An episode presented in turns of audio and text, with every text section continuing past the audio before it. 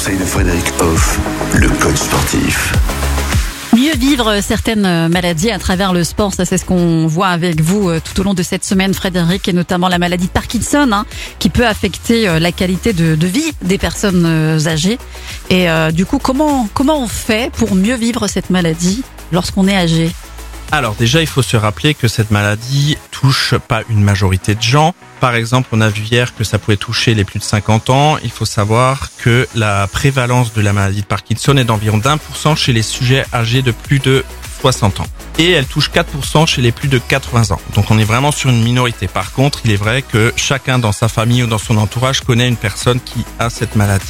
Malgré l'âge, notamment autour de quatre-vingts ans, il est bien de pratiquer une activité physique pour euh, éviter les crises, pour euh, favoriser un meilleur quotidien, tout simplement.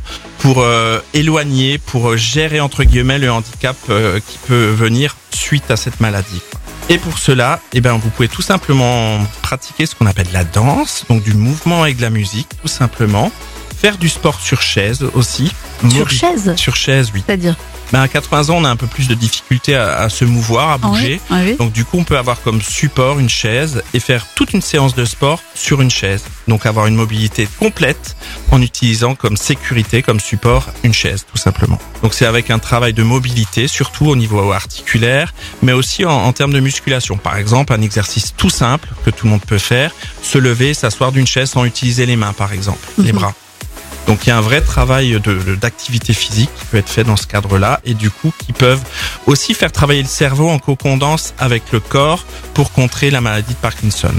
Et bien évidemment, on travaille également sur tout ce qui est travail de flexibilité par le travail de mobilité. Et donc vous nous parliez tout à l'heure aussi des renforcements musculaires. Est-ce que là aussi c'est possible de venir dans, bah tiens, à Valdigofen, dans ma salle de sport trois point zéro, pour euh, améliorer aussi notre qualité de vie quand on est atteint de cette maladie ? Complètement. Par rapport à l'accompagnement, notre salle de sport, qui est une salle de sport santé, accompagne bien évidemment les personnes qui ont ce type de pathologie pour avoir un meilleur vécu. Ça offre une parenthèse dans, dans son quotidien et en même temps, on agit bien sur le corps pour être mieux. Merci beaucoup Frédéric Hoff pour tous ces bons conseils. D'ailleurs, des chroniques qu'on aura le plaisir de retrouver, je vous le rappelle, en podcast sur notre site internet hein, radio euh, d k l point com. Et puis ben, la semaine prochaine, on va aborder une autre thématique avec vous Frédéric. Euh, c'est notre rapport à la Terre, notre planète dans la vie de tous les jours.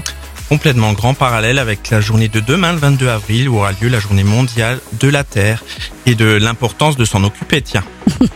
Merci beaucoup, bon week-end, à lundi.